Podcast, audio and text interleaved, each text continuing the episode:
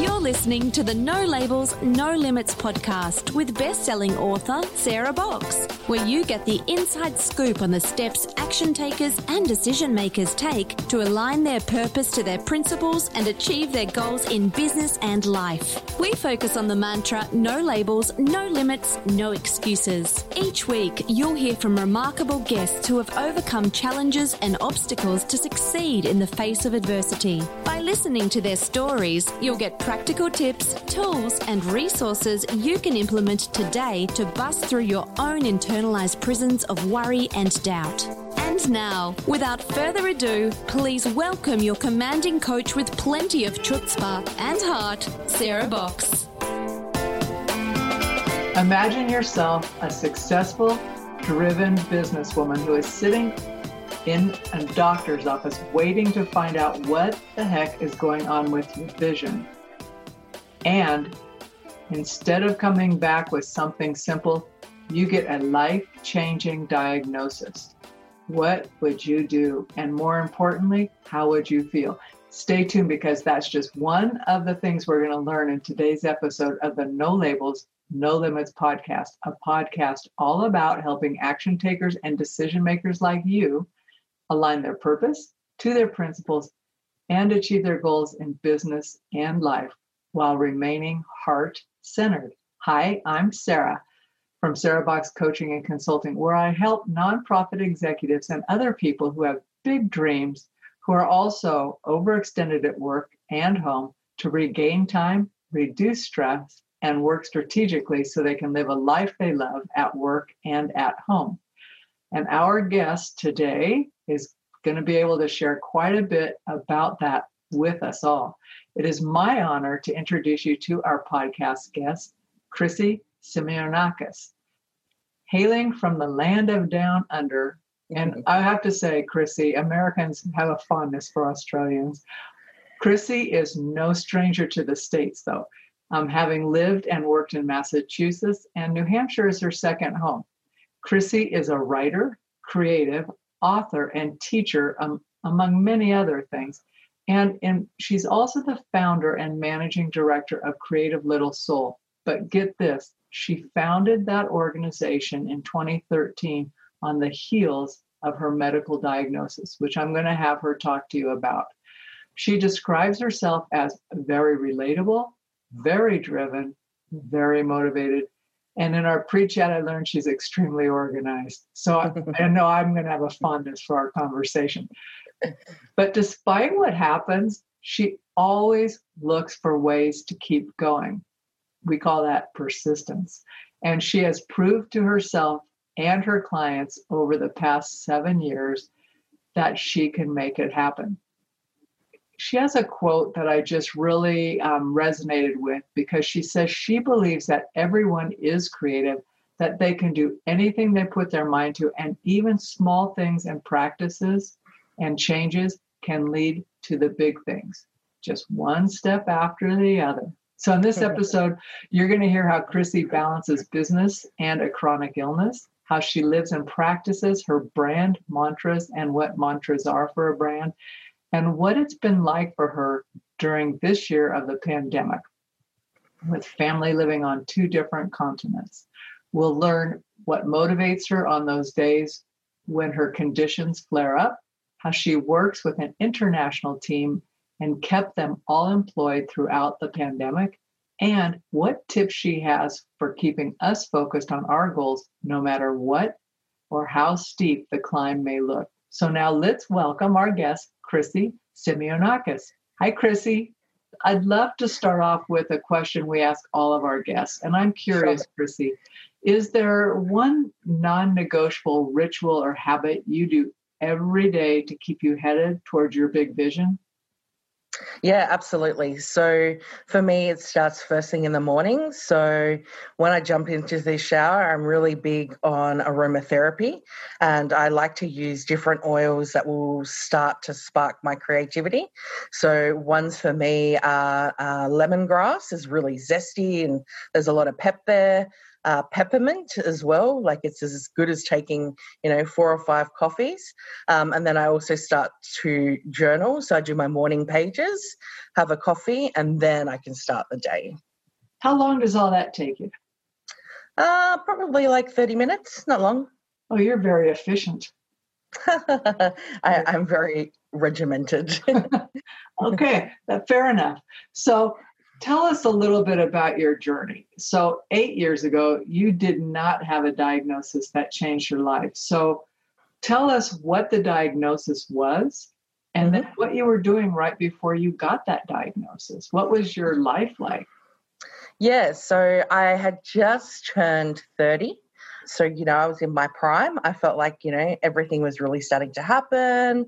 I was working in, probably one of my dream jobs, I thought, as the, director of marketing and events for a big hospitality hotel group. And I was just living my best life. And then, I was working a lot of hours as you do when you're in a successful new position. And I was just starting to get tired and felt run down. But the hours I kept, because it was in the entertainment industry, were late nights and, you'd be back the next morning. And yeah, there were just a few things looking back now that were very clearly warning signs. But let me ask, when you say, you'd work at night and come back the next morning, what was a typical work week like for you in terms of hours? Although I know hospitality goes up and down. But yeah, so probably like a minimum 70 to 80. And, I would work from 8 in the morning to maybe 3 in the morning, go home, maybe have 4 or 5 hours sleep, be back again. And it was that rinse repeat kind of schedule. So nowhere near enough sleep. But that's, coffee, Red Bull, you just did it because that's what you had to do. Got it. And yeah, and you're young, it's what you do. So tell us about the morning when kind of your whole life flipped. What happened? Yeah, so a few days prior, I had some really terrible headaches and I was just told they were probably just migraines and, just, take it easy. And then the morning I woke up and had a shower, getting ready to go to work. And coming out of the bathroom, I noticed my vision in my right eye was like one of those nor'easters, those snowstorms, and it was just complete whiteout. And I was like, no, something's wrong. So I went to the hospital and, they checked to see if I'd had a stroke, if I had an embolism, something happened. And then I went and the ophthalmologist took a look in my eyes and very nonchalantly says, oh, you have MS. I'm like, what do you mean I have MS? Like, you're looking at my eyes. How do you know this? And sure enough, she was correct. So, after having more scans, a lumbar puncture, and then the MRIs which showed up, I certainly received a diagnosis of relapsing remitting multiple sclerosis. And that's kind of when everything changed. So give us the layman's version of what does that mean? People, for the most part, are familiar with the name, but maybe not the disease and what it's like to live with the chronic illness of it. Sure. So it's a neurological condition and a disease. It's essentially your own body. Your immune system is attacking itself. So it doesn't realize that there's, a cell or something off. And depending on how the MS appears in your body, it can attack your brain, it can attack your spinal cord, and then depending on where it places these plaques or these lesions, that can then have effects with speech, vision, mobility, walking, talking. But it's a very different for everybody. Like I have some great people that I've connected with who have MS, and whilst we do have similarities, it's not the exact same, nor does it present the same in people. So you cannot easily make a generalization. Not at all. And it's an invisible illness, right? So I don't see in my right eye at all, but I don't wear an eye patch or anything. My eye still looks fine, but there'll be days where I can't walk properly or I can't speak properly, but on the exterior, if you didn't know me or you hadn't seen this for some time, well, I just look the same.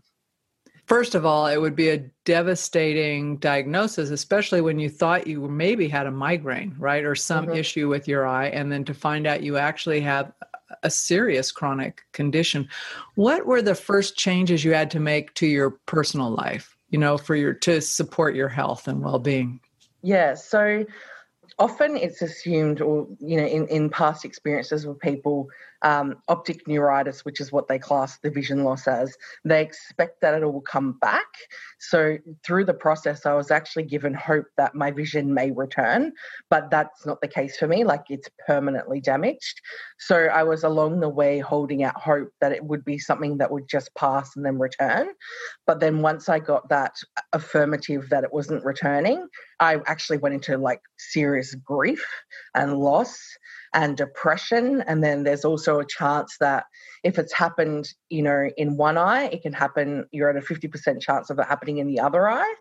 And I had a really straight up conversation with my neurologist at the time, who was not a sugarcoater when maybe I needed one. And he just said to me, if you do not change your lifestyle, you know, the late nights, the partying, the, you know, trying to burn the candle at all the ends. He's like, you're going to fast track yourself and put yourself into a wheelchair in the next 3 to 4 years. And I just went, whoa, okay. And I think for me, that was a real reality check.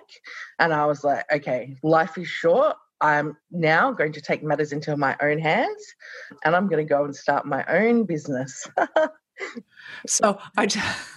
First of all, sometimes we need people to tell us the hard truth, right? Otherwise, even though you were in a space of grief and all that, it's good for someone to say, look, you might think you're going to be able to outdo this, right? Mm-hmm. But you've got to make some changes, you know, and that included your work, you know, that's 70 or 80 hours.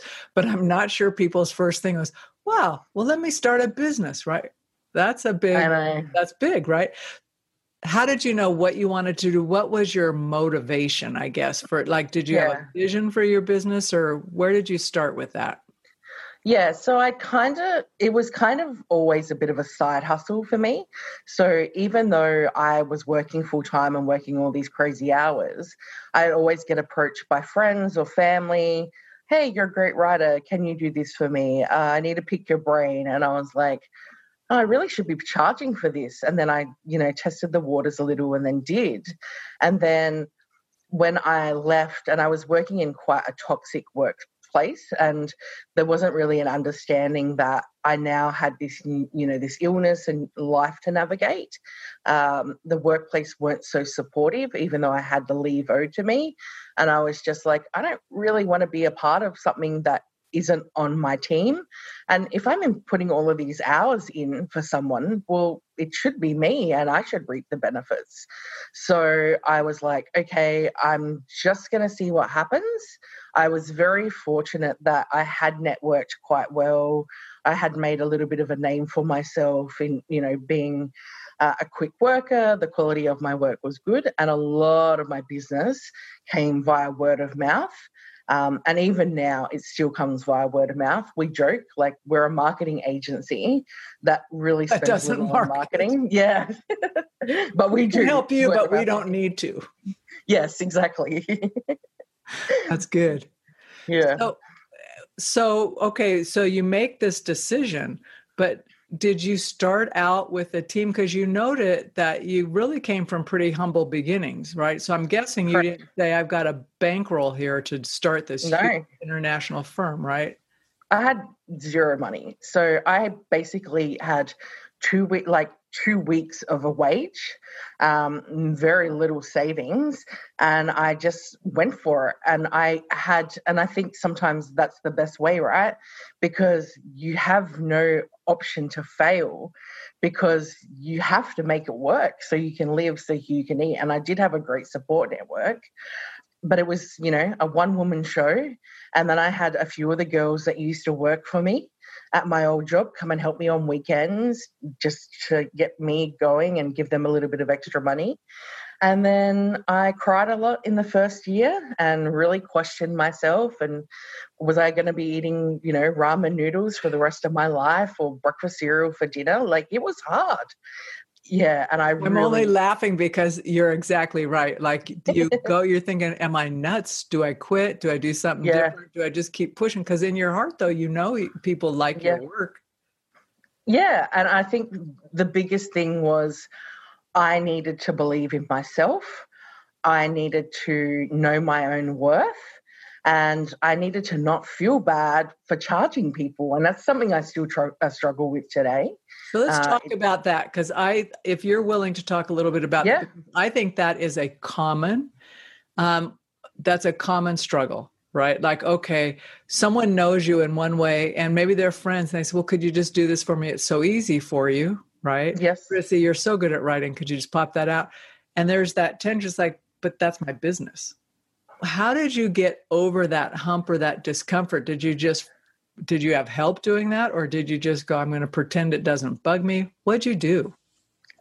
It did bug me, and it does still today.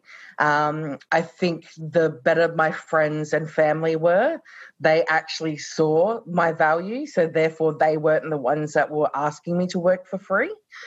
I do a bit of stuff with my dad and my brother and their businesses.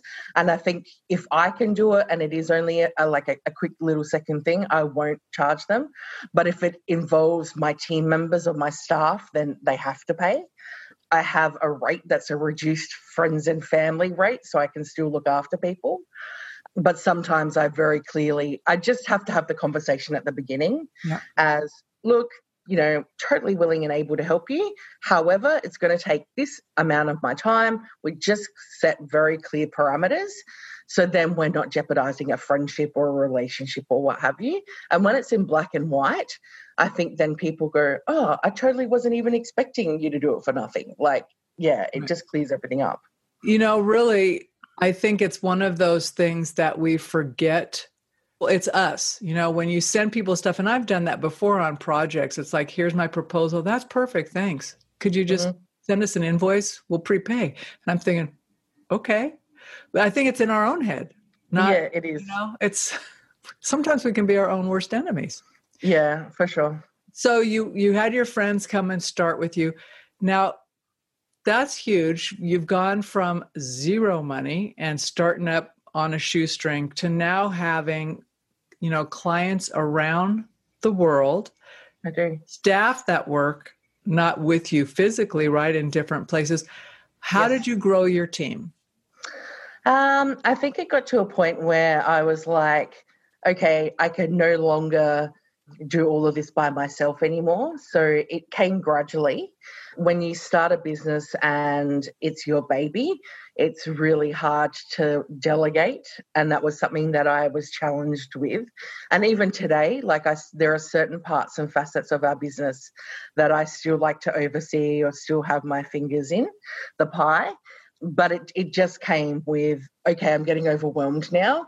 I need to bring somebody else in, or I don't want to work 7 days a week because this is not why I went into business. It was to kind of avoid that. Or, you know, sometimes, again, my health would be the catalyst and that warning sign. And I was starting to get into a pattern of work, burnout. But this time my body's not so forgiving. So, you know, this time I might start to have problems with my speech, because MS's biggest public enemy number one, if you will, is actually stress. So they don't coexist well. So I had all these little warning signs going, girl, what are you doing? Like, do you want that wheelchair? Do you want to fast track? So I think that were very much was, okay, you need to get more people now. And then I think probably at year four, I had to have a look and say, do I want to keep my business here where it is, or do I want to grow my business? Obviously, I wanted to grow. And then I needed to say, well, in order to grow your business, I need to remove myself from working in the business to work on the business.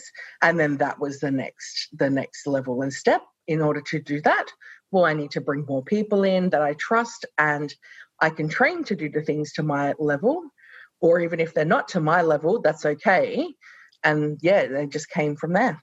So that's interesting, because you brought people in based on, you said people I could trust. So my sense is, how did you know you could trust them?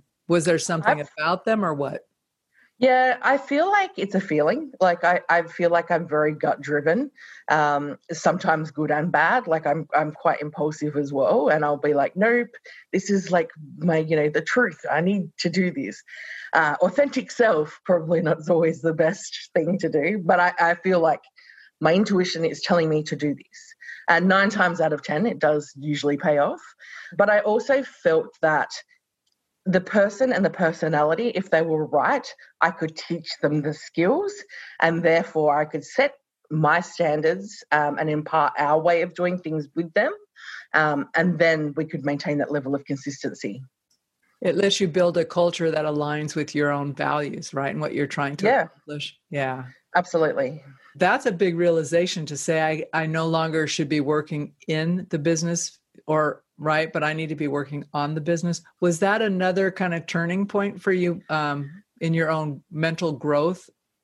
Yeah, it was. And I had to take a business loan to be able to do that. So I had to instill, and it's really hard as a small business to find a traditional lender to lend you money, because particularly in a creative space, they see you as, oh, flaky creatives, where in fact it's just a matter of, well, no, we do have the stability, we do have the growth, but just in their eyes, we weren't traditional and it was a new space. So I was very fortunate that here in Australia, there are lenders who particularly work with small businesses and with creative industry. And I've now since, in the past 5 years, I've now paid off 3 loans, and then I take another one. Anytime I need that little bit of breathing room, and we're not talking big amounts of money here. We're talking like $5,000 to $10,000. You're talking kind of like bridge money, right? To get from one place to the next. Yeah. Yeah. And it's just the wriggle room. Like if all of my clients were paid to pay all of their invoices on the same day at the same time, well, it would be fine. But it doesn't happen like that. But so this little pocket of loan is just so that then I can go and have meetings for 4 days somewhere else in Australia, or, jump on back-to-back Zoom calls over to the UK and the US. It just gives me the opportunity to put more staff in to fill the void where I can't be. Yep. That's extremely cool. So, you've done some award-winning work, right? I would say one of the awards is hanging in there long enough so you could experience your own success, right? A lot of, especially around that 3-year mark, a lot of people give up. Yeah. So we do a lot of work for the creative industry. So a lot of musicians and artists. We also do a lot of work.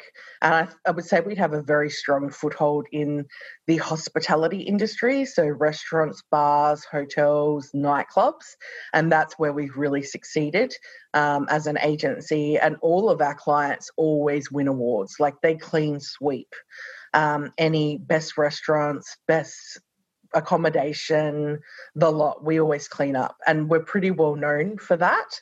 So everyone will often say to me, hey, have you started working with so-and-so? And I was like, why do you think that? And they're like, oh, we just know got best stuff. We're like, it's got your name all over it. Like the level went from here to the top very quickly. And I said, oh, okay, yes, we have. Thank you. So, yeah. What great validation that people can recognize your work by the results you're getting. Right. My brother, my youngest brother, he can tell straight away from when we start looking after someone's Instagram. He goes, the bar is lifted. Yeah, it's you. And it's different language and imagery for everyone. It's not cookie cutter. But I think just because we set such a high benchmark, people can very quickly know, okay, yeah, it's Creative Little Soul. Tired of feeling stuck and ending with the same result? Want to know how Sarah can help you with one-on-one or organisational coaching? Then book your free discovery call at sarahbox.com/contact. Now, back to the show.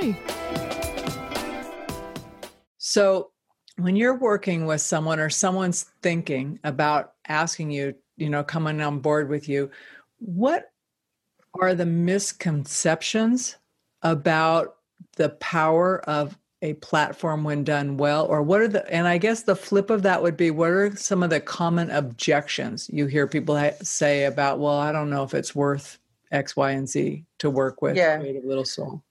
Yeah, so I think for us, whenever somebody approaches us, we actually vet them as much as they vet us. So it's a two-way negotiation and a relationship and a partnership. So you don't just get to work with us. We have to see, you know, who you are, you know, do you pay your bills? Do you have a good reputation online? So we vet all of that. It's pretty stringent criteria. We really, and I know one of my whys is in order for us to work together, we have to have a genuine connection. So I really need to be invested in what it is that you're doing in order for me to then be able to represent and help you. So I think that's a big box that needs to be ticked. I also think that we may not, and we aren't often the right fit for everybody. Like we're pretty, you know, big, brash, bold, colourful. We take people outside of their comfort zones, but we're there to make the money. We're there to make them, you know, achieve those results and get those returns. And, you know, if you're happy just being average, well, that's okay. Like we don't need everyone, and not everybody always wants to succeed to a high level, and that's okay. But if you want to step it up a notch, well, then let me take you there. But we do it our way, and that's going to get maybe a little bit uncomfortable sometimes. But you need to trust the process. And the people that we've worked with, we've worked for many years now, and they become as part of our family. And they're the ones that are like, you haven't sent me your invoice yet. You deserve to get paid. Send me your invoice. Or I've had clients that I've worked with for years, and they've had a really great year revenue-wise in their business. And they're like, we've given all of our staff members a pay rise. Please increase your rate now because you are part of our team, therefore we want to reward you. And that's very uncommon. So, but it shows we're ingrained now as part of their family. Well, and it also shows you're delivering high value, right? It's not just an obligation to pay you. It's that it's important to them that you feel that you're part of the family. Yeah. Absolutely. And we do. How big is your team now? So we have 14, and they are absolutely amazing. It's very much a great tight-knit community. Everyone says good morning. Everyone has the buddy system. So whenever anyone starts to come to work for us, they're buddied up with somebody in that skill set and department. You know, on a Friday afternoon, everyone jumps on depending on time differences, and it's have a great weekend. What are you up to? What are you doing? I had one of my staff members pop something up last night about me on LinkedIn at saying that she really enjoyed, you know, feeling a part of the team and valued. And I didn't see she had posted it because she didn't tag me, but I found it.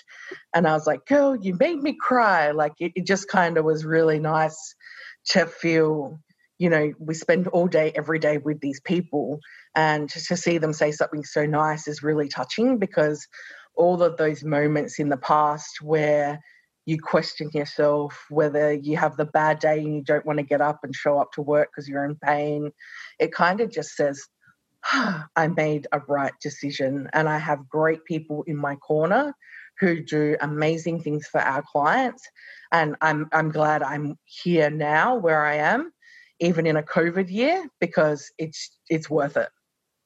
So have you, now everybody's working remote. Yes. So when you say they hop on, what platform are you hopping on? So generally it'll be Zoom, so we can kind of all see each other, and there are a lot of working mothers and parents in our group. So the babies come on and the babies talk to the babies, or there's a dog. Like we really love it. Kids pop in, husbands say hi, like it's very inclusive. Otherwise we have a group chat, and it fires at like 1,000 miles a minute. It's really quick. Oh, fun. That sounds really fun. I know. So I like that thing of like, what has COVID made possible for you that might have still been possible? You might not have been moved to do it. So what has COVID made possible for you and your team? COVID I actually had a nervous breakdown during COVID. And I thought I knew what a nervous breakdown was in the past, but it wasn't. I didn't. I think I had kind of been sitting on the edge. So when COVID came in here in Australia, they kind of kind of like brought in some restrictions, but then they started to lock us down, similar to what happened over there. And one of the industries that was hit the hardest was the hospitality industry. So it was the first industry to close and and it looks like the last one to be brought back. And that's probably where 80% of our clients sit. And I just remember, you know, watching it all kind of unfold. And it wasn't until my brother, who's a chef, and there's 5 chefs in our family, messaged me, and he's just like, we're done for, like, it's over. And I just remember just sobbing. And I was talking to one of my staff on the phone, and I was like, I got to go. Like, I've got to call you back. And I actually felt my heart break, like it just that grief feeling again. Yep. And I just was really lost and really was just... And then all those feelings of like sadness and anger. And I had a friend pass away in December, and we had bushfires over here. Yes. So I just felt it was just my friend passed away in December and took his own life. He was a great mentor of mine. Then it was the bushfires. Then it was COVID. And it was just, okay, my brain now has just gone, nope. And I've just put myself into this cotton wool ball. And I had to call my GP and my doctor and just say to her, I really need help. And my big thing was, I'm so used to being busy, and busy is my coping mechanism of not dealing with things. And I would just work. So yeah. And then to then be forced into from going 100 miles an hour to now not knowing what's going to happen, and not being able to be in control of what's going to happen. My brain just started sending me these really funny messages of, if you stop, you'll die. Like, I didn't even know how to sit on the couch and read a book and do nothing, because it was my brain protecting itself for then having to deal with all of these feelings and all of this loss and grief and tragedy and whatever. So my doctor was fantastic, and she got me in to speak to like a mental health team straight away. They adjusted medications that I was on because they thought there maybe was a little bit of an overlap or things needed to be changed. And I just started speaking to someone and getting the help that I needed. And that was huge for me. And it was probably something I should have done years ago, because I never spoke to anyone about my MS and the grief of going through the vision loss and all of these things. And it actually made me go, okay, maybe COVID, yes, it's terrible and it's a horrible thing and it's affected so many people's lives. But like when I had my MS diagnosis those years ago, well, now this was another time to change. And well, I'm responsible for then putting in place things that are going to serve me better. And yeah, it was a really big wake-up call for me, but a good wake-up call for me, because it meant I broke up with a few clients who wanted all of my time but didn't want to pay me the money. I started to put my health first again and get back into better habits. And it's also, we started 3 new businesses during COVID. So how are they aligned with your marketing and communications work? Kind of different. A little. So one of them was, it was Easter, kind of when everyone went into lockdown. So I have 2 nieces who are under 4, and at Christmas I wrote them letters from as though I was Santa. And because I have a full design team and creatives, it was like the best thing ever. And I said, hey, the world's a pretty weird place right now for children. Wouldn't it be cool if we could write letters from the Easter Bunny or the Tooth Fairy?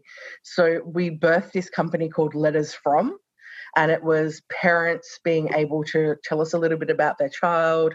We threw in some colouring sheets, and on Easter morning there were these things, and we did a lot of them for free. Like, it wasn't even really to make money. It was just to, you know, that childlike wonder is where creativity comes from, and we wanted to keep that happening for kids for parents who were stressed out particularly. We did quite a few for parents with special needs children, and we did it as a pro bono, and it just felt really good. And then it also distracted my team and myself as well to, hey, let's get back into the creative brain. Let's do something that's fun. So we're working on the Christmas ones at the moment, which will be cool. And then another one was because I use so much aromatherapy in my life. I have a very talented cousin who's an aromatherapist. So she and I created a blend which fall onto my three pillars of the brand. So there's a create, an inspire, and a motivate blend, which we created together. And I use them in my home every day.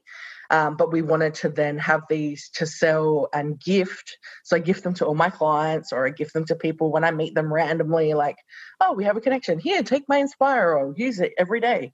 And then the other one was developing a email marketing solution, which combined the email marketing and the automation, but with our services, which we call Creative Little Solutions. So Creative Little Solutions, Creative Little Sense, and Letters From are our three new ones. Right under the Creative Little Soul. Because I wasn't busy enough, right? Right. I think it's interesting, Chrissy, you talk about like just the buildup of one continual loss after another on top of the loss that you'd had 7 years before. Yeah. That was still underlying all of it, right? And that would have been terrifying to feel yourself, you know, like going just off, right? Just terrifying. That's kind of where we are. It's like, who knows what's next? And when you talk about the brush fires, for the folks in the States, if you remember, we saw all the video from that coming over from Australia. And what you call brush fires, we call full out forest fires. And more than a 1 million acres is burning right now in California. I mean, it's huge. Yeah. And we've got, you know, hurricanes down in the Gulf Coast. So you think about people are dealing with COVID and all this, and then employment, all of those things, the loss. Yes. Talked about your brother and all this. It's difficult, but it's necessary to stay in the right frame. And so how genius that you recognize that as a team and said, we've got to get back to our creative, you know? Yeah. And we actually, I feel such a sense of mothering. Like, I don't have children and that's not for me, but I do have my team and I see them, and they're varied in age. Some are older than I am, but I still see them as my children. And even when I'm speaking, I go, oh, my kids, because that's how I think of them, and I look after them.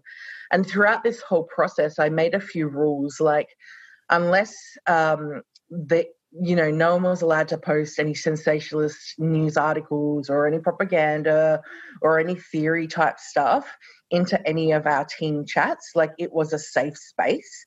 Yeah. And, you know, I didn't want people to, I wanted them to come to work, even if it was an online space, and just be able to feel safe and comfortable and have a little bit of love and tenderness, so they could, for 8 hours or 4 hours, just forget about the world for a minute and just do the things that were in front of them. And I think that made a huge influence in a positive way for both them and myself. Yeah, and because it gives you a respite. Right. It's like, you don't have to take on the world. In fact, you can't.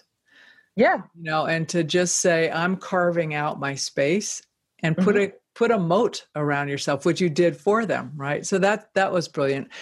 You know, I know you talked about, I'm so interested in all your side hustle and in the beginning, and now your pivots. Are your products available here in the States? Will they be available? We do ship. And I forgot, we launched another product in there as well. We created a calendar. So it's like a marketing plan calendar. It's got like all the days of the year that you can talk about. So we have a US version. So it's like, post about, Labor Day or Columbus Day, or maybe not that one anymore, but Halloween, Thanksgiving. And we pop in these cute little notes like, don't wear white after Labor Day, or it's the 4th. But we gave away, and we are still giving away, a free version to any businesses that are suffering and just need a little bit of help, and they can contact us. And we have a free version for the hospitality sector globally. So they can take this planner. It tells them, like, International Burger Day, or today is Hot Dog Day. So there's all these little things that they can kind of use on their socials just to help them start to be empowered to do their own marketing. But we do ship the oils globally. Anyone can buy them anywhere. Okay, well, we're going to put the links. That'll be if they go to your main website, are all the links there? Okay. Yes, that's correct. So all of that will be in the show notes, and I'll be checking it out because I'm an essential oil person. I'm not as knowledgeable as you. Yeah, I'm not as knowledgeable, but I know what works for me, you know? Yep. And I know that's like, I'm going, oh yeah, that's great. So I'm going to send you some. You're going to love them. They're great. I package them all up. Oh, cool. I actually, I write the packages by hand, and then I pop them in. And then I also, this sounds so funny, but like when I'm sending it, I'm like, okay, I hope, like I send it with a little bit of love and intention. I'm like, I hope you enjoy them. Like, and then they go on their way. Like, oh my God, we do the similar things. Well, and do you ever have that, like, because you're such a gut person? I woke up this morning, 2 mornings in a row, thinking about this woman I have not talked to in almost a year. And I thought, it's odd she's on my mind. So I sent her an email, right? It's like, hey, just want you to know I'm thinking about it because I have this sense something's going on with her. We're not close friends. It's just one of those things. So I do that too. Like I'll think about someone I know is going through something and I go, okay, this is my intention for them for the day. Right. Yeah. Yeah, I do too. It's powerful. I think so. And if when people receive them, they're like, oh my God, I got it. And like often I'll just, same thing. I was always taught if somebody crosses your mind, you should definitely reach out to them. And I was taught that too. And I'll just send things at random. Like if I see somebody's had something like, oh, they're having a bad day. Can I find their address without being a stalker? Well, yes, I can. And I'll just randomly send things to people. And for no other reason than I want to do it. Yeah. And actually, I think that's the best reason. You know, it's better than feeling like you have to do it or it's the right business, whatever, right? It's just like when it comes from your heart, that whole heart thing, it's so great. Chrissy, I have to tell you, I'm so inspired by talking to you today, and I love your brand pillars. So as we wrap today, I want you to talk about those 3 pillars again, and how you use them to stay anchored and focused, because they are powerful pillars. They are, and I think they were the ones that came to me at the very beginning, and everything we do now has to fit them. So even when we have a team meeting every day, we're like, create. So we are very creative beings, whether we believe it or not. And we have, I think, the power to create the lives we'd love to live. So it can be something as, you know, just start small, and then it, you know, becomes a routine or a challenge for you. So create is a big one.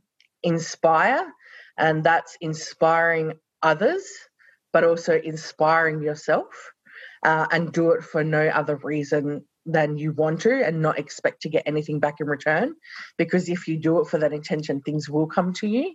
And motivate, and that's motivate yourself, but also do things that will also help to motivate others. I think those are great takeaways for all of us today. So Chrissy, with that, I don't think there's anything else I would ask you with, you know, right now. I have a lot more I would ask you, but nothing more right now. So I just really seriously want to thank you for your time. It's morning over there for you. It's the end of my day over here. And it's just a privilege to talk to you, for your spirit. Thank you for having me. What you're doing in the world. It's an absolute pleasure to have spent time with you. Yes, thank you so much. And when I'm on your coast, I will be looking you up. Please do. Please do. We'll make it. Once you're able to travel, that means the restrictions that other places have been lifted too. So absolutely, make it happen. Yeah, for sure. All the best. You've been listening to the No Labels, No Limits podcast with best-selling author, change agent, and strategic vision coach, Sarah Box. You can grab the show notes and find out how to work with Sarah at sarahbox.com/No Labels, No Limits podcast. We'd love this podcast to reach as many people as possible. So please remember to rate, leave a 5-star review, and share the podcast with someone you think would get value from this conversation. Until next time, keep taking those daily action steps to align your purpose to your principles and achieve your goals in business and life.